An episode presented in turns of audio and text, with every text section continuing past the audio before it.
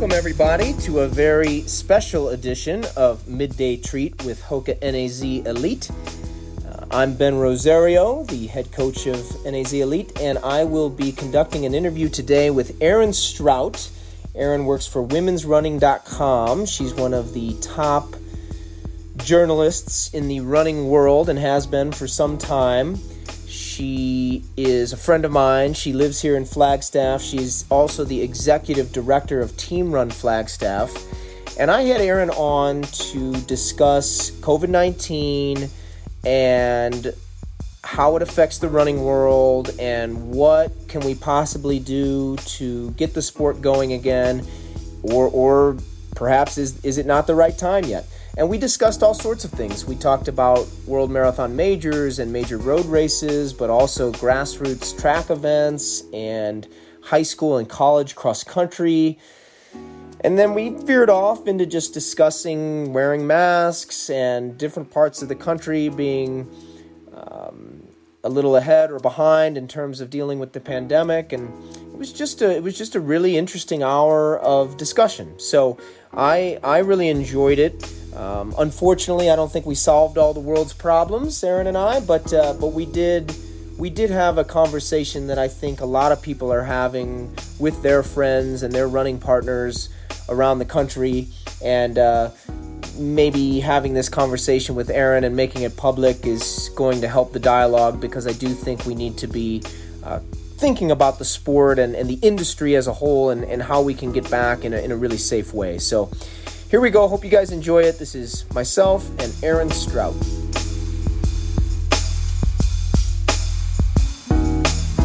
All right, welcome everybody to a very special edition of Midday Treat with Hoka NAZ Elite. Uh, we actually haven't had one of our traditional podcasts in a while due to all the um, crazy times we're in because we usually do this in person with Eric Senseman as our host, but of course that's not possible in our little podcast studio here. So uh, today I'm recording um, from my home, and I am joined today by women's running uh, head writer Erin Strout. Erin, hello. Hello. How are you? I'm good. I'm good. I um, reached out to Erin just a couple of days ago to do this because I had been, I don't know, I had been feeling like there was a lack of conversation in our sport, that being track and field and road running, about COVID 19 and how to try to get back uh, to um, racing. And that includes both mass participation events, but also the professional side of things. And being a sports fan, I've listened to gigobs of podcasts about MLB coming back, NHL, um, uh, NBA, of course, and, and I've been watching golf and I've been watching soccer, so I know it's possible. Um, but I don't know that we have the leadership that some of those sports have because of our lack of really a professional organization. Um, and so I think that hamstrings us. But anyway, we'll get to all those things. I wanted to start by just asking Erin um, how have you been doing uh, and what is your last couple of months? I guess now we're more on three plus months. How, how have they been for you both uh, personally and then professionally? Yeah um, it's been weird like everyone else. You know it's funny because i think a lot of people assume because i've always worked from home that it's like status quo but it's really not. As you know i do a lot you know in flagstaff that gets me out of the house more days than not. So it's been very strange just, you know, being home a lot, not traveling for work. Um, you know, pivoting a little bit at work as far as like what I'm writing about. It's been more, you know, kind of service oriented as a pro as opposed to like covering the pro end of the sport because there's not a lot going on there. Uh, at least there hadn't been. I feel like it's picking up a little bit now, but yeah, it's been strange. Yeah. H- have you gone in waves about the whole thing? That's how it's been for me. You know, I've had, obviously, if you go all the way back to the beginning of March, curiosity what is this thing? Mm-hmm. Then everything seems to shut down. Then total fear takes over. Yeah. I, I'm just frightened. Uh, then things you, you get to you begin to get a little better feel for what's going on though though though things seem to be very fluid even still and yeah. so you you begin to not not feel uh, okay about everything, but you you begin to um, try to bring some normalcy back to your life. Mm-hmm. Um, and then I've had days where I just looked at too many things and got super bummed. And I don't know. It's just been waves for me. Am, am, am I describing your um, experience as well? Yeah, I think so. I think, yeah, good days and bad days. And I think, you know, in the very beginning, I sort of welcomed the pause in the like rat race. Like I was yeah. like, this actually, you know, as long as I'm healthy and, you know, the majority of at that time the world was still healthy and it um you know things just kind of slowed down and that was actually kind of nice you know? Yeah. Um, but that was temporary of course and then we still you know we didn't know a lot about it and there weren't people you know dying at the rate that we're seeing now and so yeah i think you can really get wrapped up in the news every day which some days i do and some days i'm completely tuned out and um yeah, I welcomed the positive aspects of it, like having more time to get outside and, you know, not cram runs into like 30 minutes of the day that I can do that. And, you know, that kind of part of it has been great. But then, like, yeah, the other parts of it have not been great. So, yeah, yeah. You know, I I had that period you're talking about, but I didn't have it right away because I was like when when the shutdown first happened, uh, at least in Arizona, when when when literally the state was issued, you know, there was a shutdown issue ordered. You know, that's when we chose to go completely solo training wise um, with the team for. I guess I guess that was about six weeks, and that was very strange for me. So I think that I overcompensated early on in that six weeks. Like I've got to do other stuff to make up for the right. fact that we're not meeting, we're, we're not putting out pictures and this and stuff. So I was writing a lot and and um, doing a lot of podcasts and doing everything I could, and then that got overwhelming and seemed silly because, to your point, wait a minute, this is a time that I should be. I mean, I should be taking it a little bit easier. Um, I read a few articles about, hey, there's nothing wrong with using this time to right. down a little bit. So I took those uh, bits of advice, and uh, and I did have a period like you're discussing where I think I did step back a bit, and then and then for us, when when we did come back, um, coinciding with the state reopening, which was supposed to be a gradual reopen, the gradual seems to have disappeared. But we'll get to that. But yeah. um, but I have to admit, I did feel a lot better. I mean, I felt a lot better mentally when when we were getting together, um, and we've taken a lot of you know, or we're following the guidelines, I believe. But um, but nonetheless, just being, just seeing people, I'm a social being. So it has helped my mental health to be back seeing a few people and doing a few things. Um, been playing tennis now, which they, whoever they are, say is okay. And um, croquet and golf, a few different things. And those have been very fun. So anyway, waves, I think, is, is probably how everybody's been uh, dealing with this. Definitely. I agree. Yeah. And just like we'll get into this, I guess, too, but just since I'm the director of Team Run Flagstaff here in town, just trying to like figure out what's best for that group, seeing as we get, you know, 80 to 100 people on a Tuesday night usually. So making those kinds of decisions without a lot of guidance is a little stressful now, I think. Well, I think that phrase you used is interesting, right? Because we just don't have a lot of guidance. And in some ways, that's what makes America super cool. You know, we're we're a very free country. Um, my I have a very good friend who lives in China. He teaches over there, and during their lockdown, it was a literal lockdown. He had armed guards at in the lobby of his apartment building and could not leave. Wow. What we called a lockdown was not a lockdown. Uh, in fact, still the guidelines we are given are basically recommendations. I mean, for for lack of a better term, I mean, you don't really have to do anything. Um, so, yeah, I think our lack of guidance has been um, difficult. And, and and to be fair, even the folks who are experts have changed their tune on all sorts of things because they're just learning this virus. I mean, we were told by the experts that masks weren't good. Now we're told we should absolutely be wearing them. We were given instructions on how to wash our hands for weeks on end now we're being told, oh, it actually doesn't really live very long on surfaces. It's all about the breathing. It's tough, right?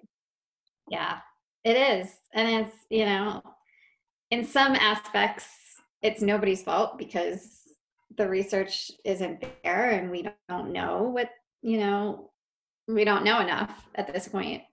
Um, but then in other ways, I feel like, you know, there's been just a lack of leadership on every level from sure. the federal government on down. And so, you know, that leaves people like you and me making decisions that I feel like I'm very ill equipped to make. Amen. Amen. So, so, so the next little bullet point I had, I think we're segueing into it. It was just okay. We've said we've gone in waves. We've said we felt good. We felt bad. Good days, bad days. Where are you right now? Like, give me your opinion on you know, sort of where we stand in this country. I mean, you, you kind of alluded to what you feel about the government's response, but how do you feel about how citizens are responding? Just what's your what's your current emotional state and, and reaction to what's going on right now? Right now, um, I think because we're in Arizona, we're probably, you know, my feeling is not great, being that we're not, you know, we open too quickly is what I'm gathering from what I'm reading, um, which I think we all knew at the time when we were given the green light to open. Everything opened. I mean, everything. It, it, was like it never happened. It just went away, which we knew wasn't true. Um, but I think you know, just being in Arizona where it's just the hottest spot there is in the country right now, um, doesn't leave me feeling very optimistic. I guess. Um, I I agree with the mayor locally mandating mask wearing in public. I think that's a good move. Um, from, you know, again, from what we're reading today. yeah. um, you know, and like you said, the original guidance was don't wear masks. So who knows what the what the research will will say five days from now. Um, but yeah, I think right now I'm just sort of in um probably not the most optimistic mind frame because of you know arizona struggling so heavily right now um, and just having friends who are nurses or doctors um, in the state and hearing what they're seeing and what they're experiencing um, just it seems like a mess and i don't know what the way out is and also you know as you know we live um, so close to the Native American reservations and they're struggling so much there. Um, and I know you've done a lot of work and you know I've made some donations to try and help in those areas, but we're like, you know, those are our neighbors. And so when they struggle, you know, it directly impacts all of us. Yeah, I agree with all of that. I I, I would add um, that one of the things I've tried to do anyway is remember that Arizona is a huge state.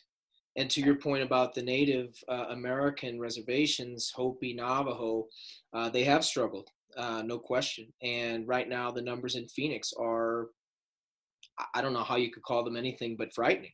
Uh, however, the, the numbers in Flagstaff proper, the two zip codes that, you know, for example, our team all lives in 86001, 86004, the numbers are not bad. I mean, they're just really not bad. I mean, they're I think I wrote it down. I mean, we're talking 439 total confirmed cases throughout the entire thing, throughout the entire three months. This is a town of 70,000 plus people.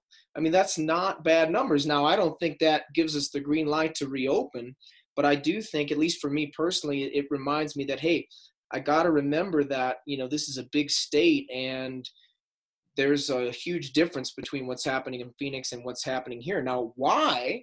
I don't quite know. My guess from reading a couple of things that seem to make common sense to me is that if you look at a regular flu season, you know, typically it's fall winter, right? Because most of the country you're inside a lot in fall and winter and you're spending a lot of time indoors breathing the same air over and over with whoever it might be but Phoenix, it's the opposite, right? In Dallas, it's the opposite. Houston, it's the opposite. Florida, a lot of the places that are being hit right now and that are becoming epicenters right now are super hot, humid areas where, well, hot and or humid, where people don't want to be outside.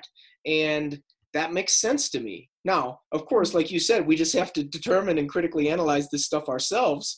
But right. does that do you think of that? Does that does that seem to seem or does that seem reasonable to assume that that's part of the reason?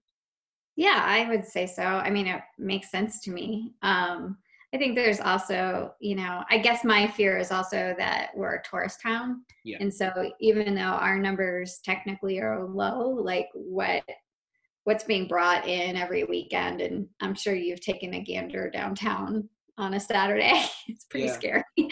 Uh, there's not a lot of social distancing or masking going on. So um, I think that part gets me a little bit frightened on the weekends to maybe not wander out too much.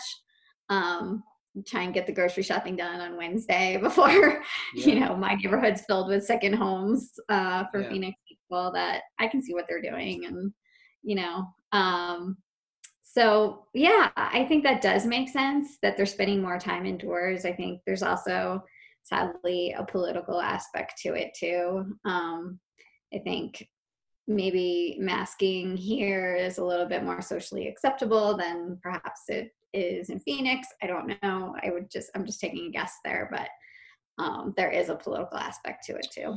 Yeah, a lot of it has been politicized, which I don't care for, but um, I agree with you. I I wonder this about the mask. This is my honest to gosh take on the masks.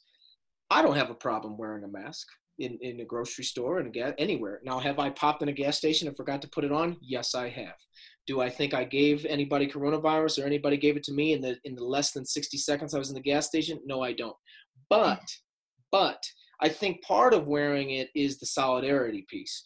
Part of wearing it is the awareness piece. It's not you, and I have to admit, I get a little angry at the people that to me seem to get on their high horse. Oh, I'm wearing a mask, I'm saving thousands of lives. No, you're not. But you are bringing awareness to the fact that it's still here. You know right. what I mean? And I think that's, for me, that's as much uh, that's that's as important as as anything the mask is actually doing in terms of containing the disease. Because I think to your point about the some of the folks on the other end that don't want to wear it, they want to just act like it's not there, and that's not true. Um, oh yeah, it's very difficult. Um, I, I, I will say this about citizens too, you know, because you've got you do seem to have these like either end, you know, um, like almost a spectrum. And I just, it's unfortunate that you sort of like wherever you fall, you think if people are doing uh, more than you, if they're more concerned than you, they're a kook. And, and if they're doing less than you, they're somehow this terrible person. And I think that's not true. and so I try to empathize with with both sides and like where they're coming from and it does seem like the latest group of people that are really getting infected, though not getting terribly ill uh, in most cases, are young people because they seem to have had it with staying locked up, or not locked up, cooped up, and uh, they're going out to clubs and bars, and that seems to be a big hotspot. That's part of the thing that I don't understand about where was the gradual reopening.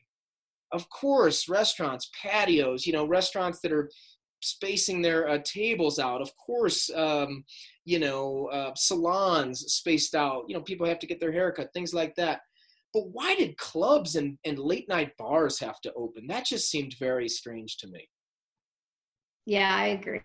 I just feel like, you know, there's supposed to be this like phased reopening. Um, and it just didn't happen. And I don't, I don't understand why. And I don't think it would, you know, I think that attributes heavily to, you know, where the state is at right now and some of the other states too.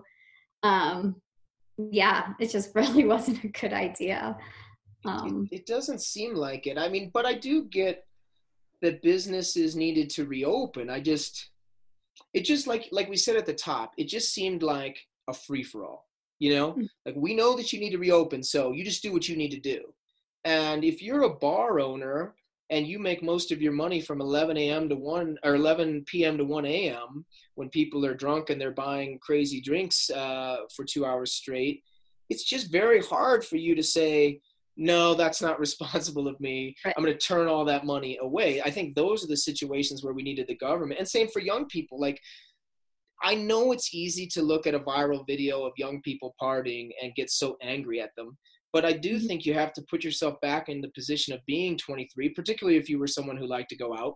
And this is your this is your passion okay maybe as runners running is our passion but they they love going out and they haven't done it for two months and they're being told that their favorite bar is open it is right. very and they're and they're not sick and their friends aren't sick they don't know anybody who's died i can see why they would say let's just do it now i'm not agreeing with it but i could see how they would do it does that is that fair of me to say oh yeah i remember i mean I spent my 20s in New York City. like, yeah. I was out every night. And if somebody told me I couldn't go out for three months and then suddenly I was able to, I would have for sure. Yeah, yeah I think that's totally fair. Um, yeah. It doesn't bode well when NAU starts in August for us. Correct. Correct. I don't know what happens then. Yeah. And let, let's get to sports and things in one second. But from the college thing is baffling to me I don't understand how we think that it's going to be a good idea to put these kids in these dorms. Dorms are germ havens to begin with. And when we, I, we, you and I exchanged a bunch of links beforehand, and Clemson football and and uh, Boise State football and um, all these other places are having these. They're taking tests, and the kids are showing up uh, positive for COVID nineteen. It's not because of football. It's because of what they're doing on the weekends. And right. you think these college kids are going to come back away from their parents, away from anybody telling them what to do across the country in all these different schools and just sit in their dorm and do nothing? No way. No, no. way. They're absolutely no. going to go out. They're absolutely going to spread the virus. I guess the question becomes do we think because of their age group that that's okay? I, I, I don't have the answer to that. I yeah, I don't know. I, I, I don't have any answer to that either, but I do know that like, you know, as you know, a lot of NCAA coaches have spent the past, you know, however many months, you know, not only dealing with budget cuts, but also being asked to come up with these exhaustive plans to help mitigate this virus for their athletes. And, you know, they come up with, you know, staggering practices and not using vans and this that and the other thing just so the athletes can can come back and they can start practices. But it's like at the end of the day you're sending them back to like dorms and apartment buildings where 100%. whatever you did to mitigate it's it doesn't matter. Well i think this is a good segue into sports right? Because okay let's look at the pga tour who has this bubble that they're basically putting in everybody in each week. They're testing everybody at the beginning of the week. Um, and then they're playing the, the tournament. And everybody's staying in Airbnbs or, or very nice hotels uh, with one another. And I think the first week they had 467 people tested. Every single person was negative. They played the tournament, no problem. Second week, 450 plus people tested again. Everybody negative. They began the tournament. One person felt felt ill on Thursday afternoon. Got a second test, uh, was positive, but they tested everybody he played with, and they were all negative.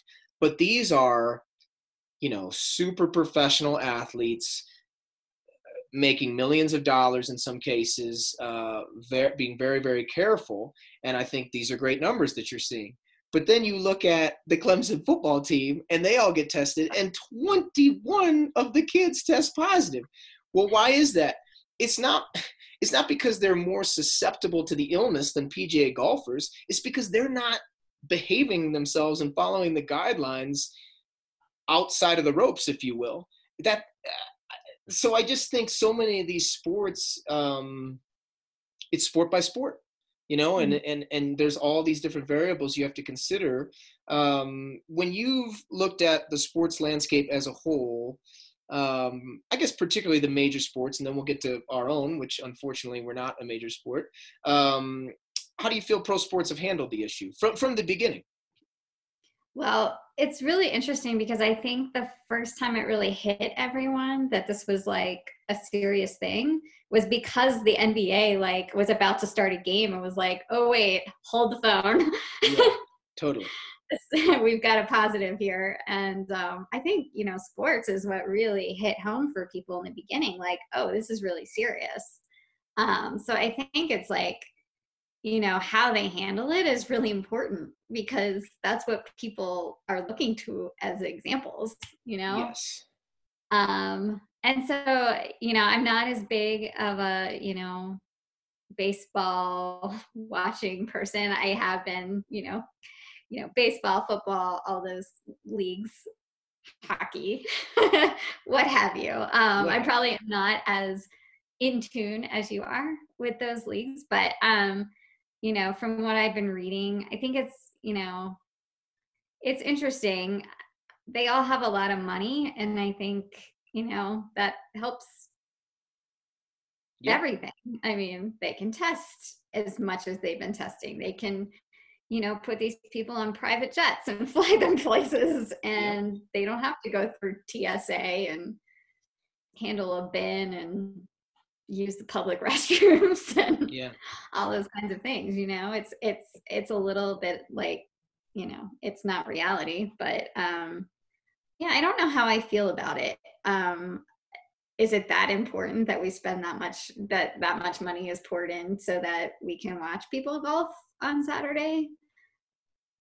I i don't know. I mean i guess you know we are entertainment starved at the moment so i actually would turn that on and watch it at this point. Uh, yeah, yeah, so what do you think? I mean i don't know um yeah tell me what you think. Well i think they led the way to your point in many ways mm-hmm. because i think you know it wasn't it, it wasn't we as a country weren't aware of the, how big of a deal this thing was until those sports shut down and they did it very quickly you have to give them credit for that i mean the nba the nhl it was all in one weekend um, mm-hmm. the, the pga tour started their tournament that weekend and then and then pulled the plug on it halfway through so those those sports all took it very seriously and set the tone for the country. And mm-hmm. what followed was you know six to eight weeks, depending on your your state, uh, of of shutdown. And I think that those sports trying to come back in a super gradual, super safe way is another example of them leading the way. To be honest with you, they're doing what we, you and I talked about. Our state didn't do. You know, we just right. we just green lighted everything and they're not doing that. You know, the PGA Tour has no fans. Uh, the Bundesliga over in Germany in soccer and the Premier League, no fans. Um, the players are getting tested. Everything is being very, very calculated. Um, to what I said earlier about the PGA, even when somebody did test positive, that doesn't have to be the end of the world now. That person's now in isolation. They traced it, they traced his movements uh, and his uh, actions over the course of that week. They tested everybody he came in contact with. You know, they can control it. And yeah in a lot of ways, I think that's that should be the example for all of us. You know, mm-hmm. uh, whether we're in sports or, or at our jobs, our offices, or or whatever. Um, so I think sports has been awesome, and I'm glad they're coming back. And I think there's mm-hmm. there's another analogy there or or a parallel in the sense that you know it is my belief that we do have to get back. I mean, not all of us have the the look. My brother's in the mailroom. You know, he didn't get to work from home. He's been working the whole time. He never missed a day uh, yeah. during the whole thing. You know, there's a lot of uh, blue collar folks out there that they, they didn't have the option to, to work from home and, and, and we mm-hmm. need to get people back to work, but we need to be doing it in a, in a safe way. Now, the big, the big segue here is what about our sport? Because it's super unique. I mean, it's so unique in this, in the sense that we are an industry. This is a real thing. People are losing their shirts uh, if you are in the event industry, if you're a timing company, one of my very best friends, my former business partner, that's his livelihood. He hasn't timed a race since uh, early March. Um, if you're the race itself and you have to miss an entire year of your um, either event or events, mm-hmm. what the heck, you know? Um, yeah. You could you could go under. Um, journalists, uh, athletes, um, there's all sorts of people there's all sorts of tentacles that that spread and this industry is bigger than people realize and a lot of people are being affected in a very negative way. And so we i i think and this is the crux of our talk here is why aren't we talking about how to come back? Everybody's just like oh that's too crazy. Well i mean i guess but here's my thing about the virus erin. I've heard so many people say well we just have to wait for a vaccine. What are you talking about?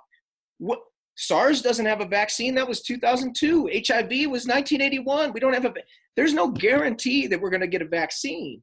Uh, mm-hmm. We have to figure out how to move forward in small steps, understanding that this might be here for another year, year and a half. If you look at pandemics in history, even without vaccines, they're going to take about a year and a half to two years, and then they will fade out, and, and there will be some sort of herd immunity, and the virus will weaken, and we will be back to a real normalcy.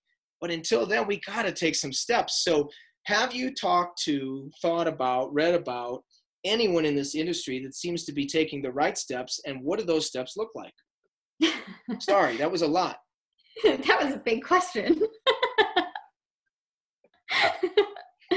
um, I am working on some like sort of state of the industry stories, and um, and none of which have been published because I feel like as soon as I finish an interview, like something sort of shifts and changes, and I'm like, well, what about that? And how does that play into this? And does that change the interview I might have had two days ago? Like, you know, yeah. um, and i think there's also like so many different parts of our industry like you said like and there's only i mean i feel like you know maybe track races could come back you know domestically at least um pretty pretty quickly i think those are manageable events i think um you know when you're talking about you know i'm personally supposed to be running the chicago marathon do i feel comfortable lining up with 50,000 people right now? No, no, I don't. so I, you know, I think there are different different parts of the sport that maybe can come back a little bit sooner than other parts. Um, but like you said, like where's the leadership? Like who's guiding this process for us? No one. I don't know. I don't think anybody is. well, you know, a quick USATF thing. I mean, USATF put out a set of guidelines that were absurd, in my opinion. Now, mm-hmm. they'll take umbrage with that, but I know where they were coming from. They were just washing their hands of it. They they well, were basically yeah, they were basically saying we're not going to sanction anything because we don't want anything to come back on us, which I get in a sense. But man, wouldn't it be a little nicer to say, hey, let's get a let's get a think tank going? They never called anyone. I mean, coaches, athletes, none of us were ever talked to. They just came out with a statement that basically said, "Yeah, we're not going to do anything." Um, that's unfortunate, but not terrible. As lawyers, probably. yeah, it's not. It's not terribly surprising. So let's just throw that away. That is what it is, and then we have to figure it out ourselves. So, you know, for example, I've been working on this meet in Utah in July that we haven't announced because I think it would be better just to wait until we're 100% sure it's a go because I don't want any guidelines. If, it, guidelines change, we'll have to pull the plug. But right now, you can have large gatherings up to 50 people in Utah. This is a uh, one event, uh, 5,000 meter men, 5,000 meter women, 15 people tops per per gender. No fans. There'll be well under 50 people in the stadium. Every single athlete and spec, uh, not spectator, but every single athlete slash uh, personnel member has to uh, uh, have a negative test within seven days of the event. They have to get tested, proof of negative test, and then you have to sign a liability waiver uh, and questionnaire relating to what you did those four days in between. I wish you could get the test on site. It's not possible though. So, yeah. but from a percentage standpoint, if everybody was negative on Monday or Tuesday and the race is on Saturday, from a math perspective, it's really good odds that everybody's going to be healthy on Saturday, and you have the event and the only people that are close to one another are, are the athletes for those 15 minutes um, while they're racing. And at least the current data suggests that running with people is actually not some kind of crazy thing. It's not a big risk factor, very, very low on the risk factor scale. So I feel good about that. And it's essentially the same protocol that some races are going to use in August. Um, uh, in, in, in, Nashville, in Memphis, in California, in Portland, all those race directors have kind of been getting together. And I agree with you that track at least if you do it in that way seems very reasonable to me it's not impossible that someone could test negative but it does or uh, positive but it doesn't seem as if it's it's not you're not in a nightclub for three hours. Um, i think it seems a lot safer than most things. But what about these road races? Because that's where the real money is in the sport. What i just described to you is not going to make money for anyone. Uh, it, it, it will it will help uh, the athletes from a branding perspective, which helps their marketability. So there is some indirect uh, money being made uh, on the athlete side. Uh, in the the races in California, athletes might be able to make some uh, bonus money based on their times. The Utah race won't be very fast, I don't think, because of the heat um, at 2,700 feet where we're going to run it, um, and maybe the timers make a little money. But if if we're talking about real money, we're talking about large road races, and so. Um, I don't know. Have you gotten any scuttlebutt from the Chicago's, the Londons, the, the New Yorks, the events that haven't been canceled yet? any sort of idea as to what they might be trying to do, if anything? I haven't. Um, all I've heard really like third hand is that, you know, the announcements are coming, that, you know, yeah, they're not. I mean, I think Twin Cities canceled today. Yeah. Um, Saw that which is I think the weekend before Chicago. So I think we could probably expect some announcements pretty soon. Um, I just can't imagine that. I think you know for road races you have to take into account people traveling from all over the place. Yep. Gathering in one location, um, which is really risky for the community that you're holding the event in. Um, yep so I don't know. I I don't see how they come back in 2020. I just don't. I feel like we should just maybe chalk 2020 up to a yeah. canceled year.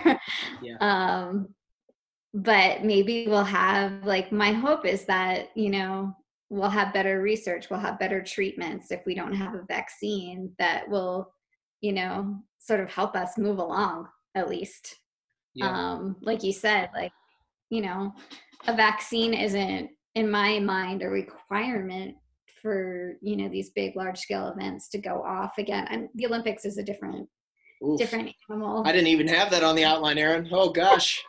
Scary to think about. i mean i feel like um the olympics is a whole different thing but like when you're talking about like large road races i think there are um there are ways to maybe move forward there next year. I don't see it happening this year. Yeah, I think somebody has. To, well, I was actually very surprised to see Fargo trying to move forward in August. Granted, that's a much smaller event. Uh, very surprised to see Hamburg trying to move forward in September. Um, that's a ten thousand person event. Yeah. Uh, I read their. I read their protocols. I mean, it's interesting trying to limit the waves or the corrals to 500 people and um, I, I was surprised to see Hamburg, but I, I guess I guess my thought is my worry is I should say we're I've heard other people say that as well, and I've thought that as well. Well, 2020 might just be out, but isn't there a certain level of it's somewhat arbitrary because there's no guarantee that January there's going to be January 1st isn't a magical number, um, and I guess my concern is how long can the industry just not have any events? Um, and that's why that's what worries me. I feel like there's this sense of well, we'll just wait until 2021, when the experts are telling us, fluid as the situation may be, that fall 2020, winter 21 could be very bad. Um, there could be a lot more cases, and so I don't know. I'm just I'm just wondering what the answers are. And and when I think about these large road races, I think, well, right off the top, if you didn't have the expo, you know, if you just did away with the expo, yeah. then nobody's inside in one place together, which is nice right off the bat, because that does seem to be the worst scenario. Be it nursing homes, be it nightclubs, when you see these clusters, it does seem to be these indoor uh, facilities where everybody's breathing the same air for a long period of time over and over and over again. So because your exposure rate is is so much higher.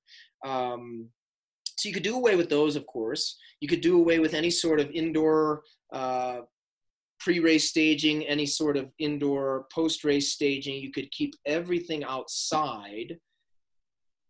But i always come back to what you said. It's just the travel that scares me because and, and actually not the travel itself per se because yeah. the plane people i know people who have traveled and they've actually felt very safe the the planes are the the airports and the um, mm-hmm. the the folks on the plane are doing a great job but what were they doing before they got on the plane what are they bringing with them and then to your point they're bringing it to this one city be it chicago as you say i mean everybody stays in such a small you know um, footprint uh, in all these hotel, all these big hotels right down there, and it does seem like sort of a recipe for disaster. So even though I I don't have as much problem with the race itself, I think I could see the race itself not being that terribly dangerous, but the rest of the time that everybody's there seems like the problem. So I don't know if a, a, possible answer is to is to scale these events down to regional, but I don't know how you um, how you how you would be able to monitor where people are coming from. Right. I yeah, that's the problem. And I don't know like um you know, when I think of my race experience is much different than a pro's race experience. Yeah. And so like I'm sharing porta potties with 50,000 people. I'm like, you know, these are the thoughts that go through my head. Totally. like, um yeah, I think, you know, on a smaller scale, even, you know, with um our Fourth of July downtown mile, like sure. I couldn't we, we couldn't figure out a way to safely do that this year because it's in a like I said like I said, small. like it's in a small area. Um, it's a one mile race. You're not going to stretch out very much. And that would take away the flavor of the event too, because yep. it's a one mile race. You want to see people race each other. Yeah. Um, and yeah, so there's a lot of considerations and it was, you know, and, you know, like we were saying before, there's a li- liability aspect to it too. Um, that hasn't been quite figured out yet. I, don't. I wonder about that. I, I Can I, somebody I agree. Oh, I yeah. lost you for one second. Say that last part again. Uh, yeah, I was just saying, like, I don't know if somebody can like try and sue a race organization because they claim that they contracted COVID at your event. I don't know if that's a thing. I'm not yeah. a legal expert. I'm not a scientist. I'm not a doctor. like all of these things that I'd never really thought about before. Yeah, and yet you have to make these decisions. I yeah. I I am not either any of those things either. From a common sense perspective, it seems impossible to sue anyone for getting COVID 19. How could you possibly? Plus, if you can go to bars and restaurants, how, right. how could you possibly sue anyone for getting it? I, I that seemed unless they were, you know, breaking a law in putting the event on. You know, like let's say your event had 3,000 people and your municipality said large gatherings had to be less than a thousand. Right. Then I could see something like that. But man, I just can't see how you could have any recourse legally um, or how you could prove it. But that's beside the point. That's not really what race directors are thinking about. I mean, they're, think, they're thinking about it, but they're also thinking about, I think, it just, if it just doesn't seem right yet. It just doesn't seem like the time right. yet.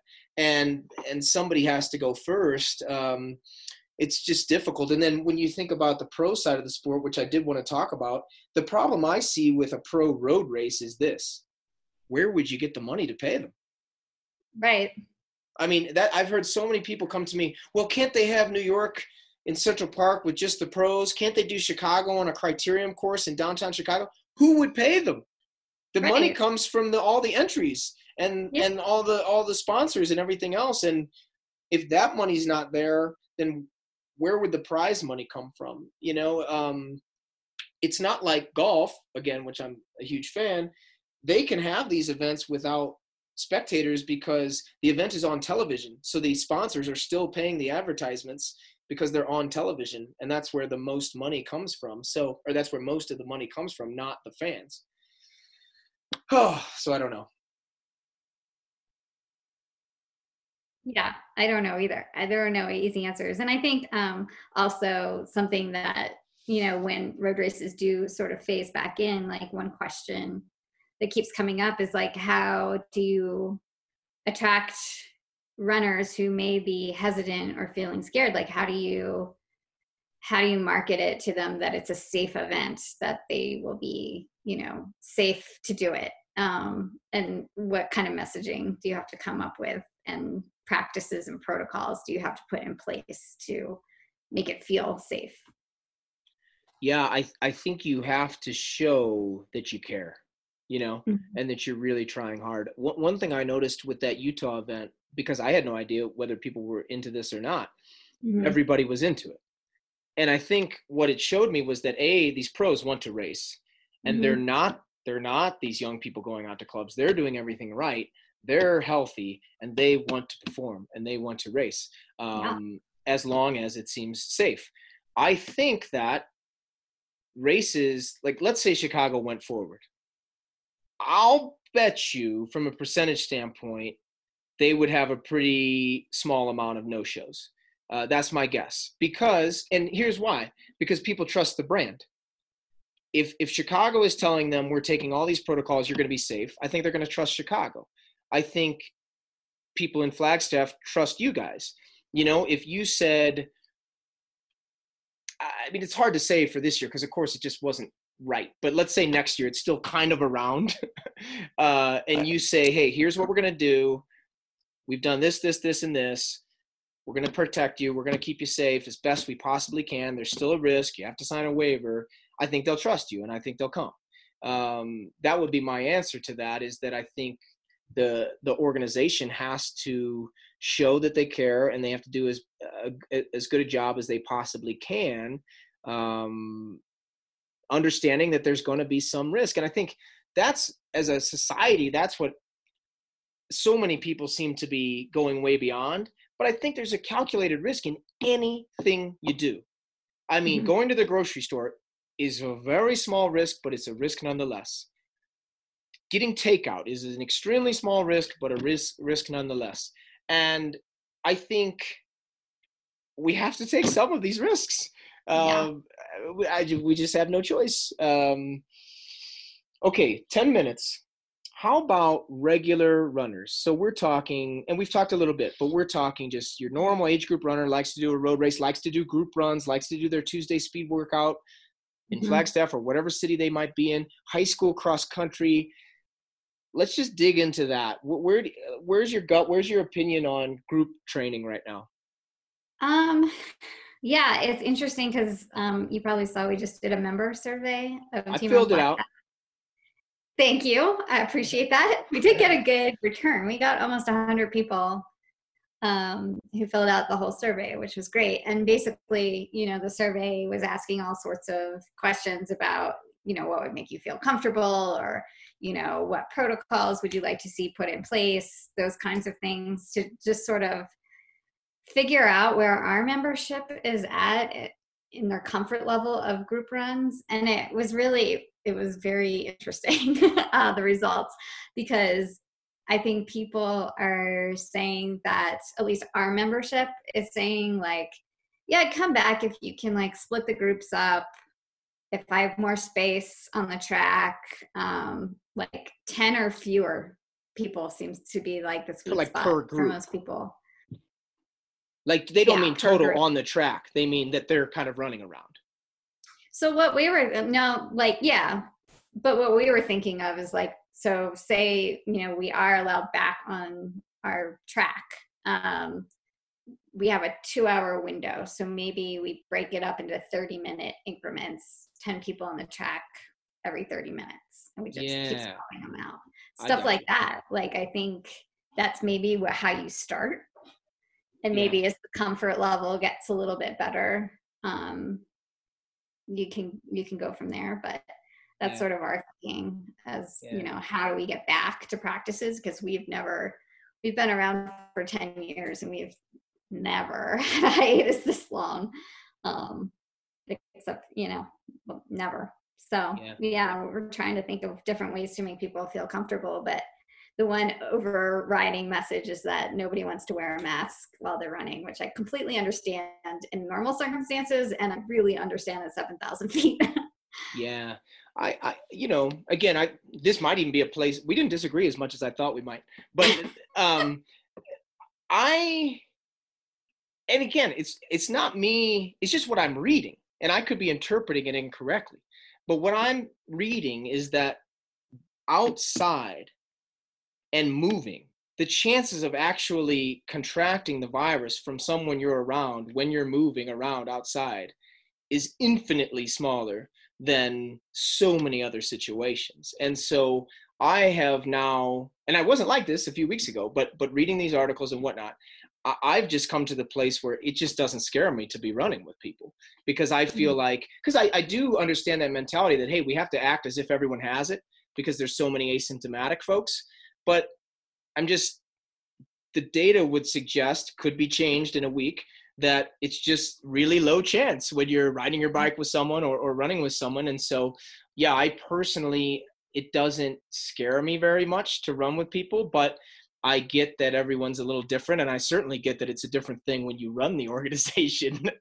um, you know, it's very easy to answer the survey and be like, "Yeah, I'd come to the track. I'm really ready to run with people," but you know, it's it's difficult to make the decisions.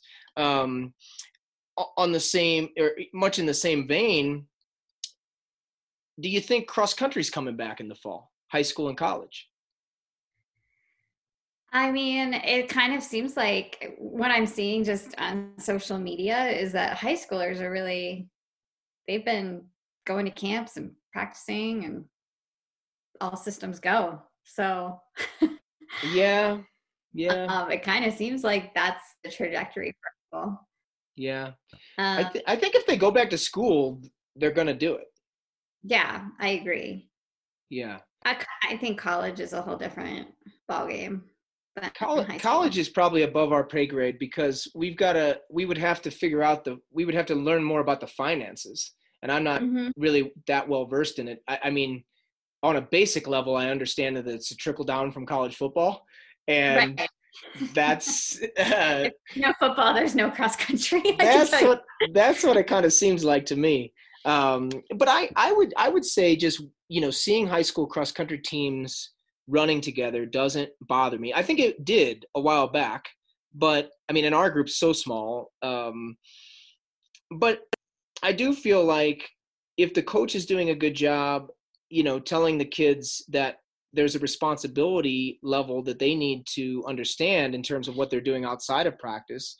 Um, and then when they come to practice, um, you know, if they're just running, now they shouldn't be hugging each other, uh, but but if, if they're just hugging and they're not spending time uh, indoors close to one another, um, it it seems like a fairly safe uh, activity compared to many. Yeah, I would agree with that. I, you know, they're not like passing a basketball between them or anything like that. You know, um, yeah, yeah. I was looking at that one chart I sent you, and basketball was definitely like a higher risk level than running or tennis, where you're not right on top of one another, you're not touching one another. Um, yeah, basketball's tough. Like I think the NBA can come back because I think they can put everybody in a bubble, but right. You can't and, do that with kids. you can't do that with kids, yeah. And that's the tough thing about cross country too is even though it might be safer, it does seem like an all or none kind of thing. It's it doesn't it seems like it would be difficult to me to tell the high school football team uh, you can't go but cross country you can go or yeah. you know uh, i think in a lot of states soccer's in the fall as well soccer you can't go but um, you know swimming you can it seems like that's going to be really tough so i don't know I know. I don't know what the answer is. um, I'll be curious to see, you know, if schools go back. That I mean, not that decision hasn't even been made yet. So if there's no, you know, what do you do about sports? If yeah, I was talking to Kellen today. She back. said she said that um, FUSD was going to give something out today. Was going to make an announcement today about school. Oh, so, but we're only we're only one city. Right. Right. There's a lot of yeah. cities across the state or across the uh, country. Um, well, we didn't solve it, Erin. We didn't. we I'm didn't disappointed in us. I know. I know. Not we it's just, it by now. it's just difficult. But I, I think that yeah, I mean my my final thing to anybody listening is like because this is what's bothered me the whole time is just try to understand that there's a lot of different opinions and we're not getting we're not getting clear guidance and so have some under try to understand the context of of where everybody's coming from and don't just jump to the conclusion that people are total morons and idiots just because they're not doing what what you what you think is right because you know they, they their context is different than yours and their understanding of this thing is different than yours and we're not getting this guidance. And um, you know i think part of the politicizing and, and part of the polarizing aspect of this has been the jump to conclusion on one side or the other. You're stupid you're stupid. Um, maybe if we tried to work together to understand this thing a little bit better uh, we wouldn't have that and then we could move forward. And um, i don't know. That's my hope because obviously we're not going to be told exactly what to do. We're going to have to figure this thing out ourselves. Yeah. I do want to say though like before we go is that you know i do like some of the positives that have come out of it i think are like you know the creativity like you're doing the sort of like online dual meets oh yeah. uh, with the boulder group and you know the oregon track club did theirs with um, atlanta track club. Yes. I love that stuff. I mean more of that. It, it forces us all to be creative and we can think you know well what do we want to take with us when you know i don't know that things will ever be back to normal but um you know there have been some good ideas like what can we bring with us from that. Yeah and way more podcasts and way more zoom calls and i think uh, i was watching something yesterday from altis dan, dan pfaff's group. They were doing an online coaching conference and um, mm-hmm. i think a lot of that stuff is super cool and i agree with you. There's been a lot of creativity and there's probably going to still need to be a lot of creativity uh, for for many months to come. And you know there's smart people in this sport. We're we're gonna we're gonna move forward. I just i just um i just hope it's sooner than later but a lot of that is just hope because we just don't know. Right. Yeah. Well you're doing a great job. Thanks for all the uh, articles and keep us posted on what's going on you know? We need to we need to have more people in our sport trying to trying to figure this thing out and um mm-hmm. you know there's too many people that just have no idea what's going on because we don't have a we don't have one body that kind of runs this show. It's a lot of little fiefdoms, and um, um, I just I just uh, hope that we can get it going. Me too. Agreed. Okay. Well, thank you, Erin. I appreciate the talk. I think uh, I think what we talked about is what a lot of people are thinking in their heads, and you know, just mm-hmm. trying to make sense of it. Yep. Agreed. Good luck with everything. I hope we are back on the track soon. I know. We're working on it. We can go to bars, but we can't go to the track. I know. Go figure. it seems very odd to me, but whatever. 2020, weirdest right. year ever. All right, see you. Bye.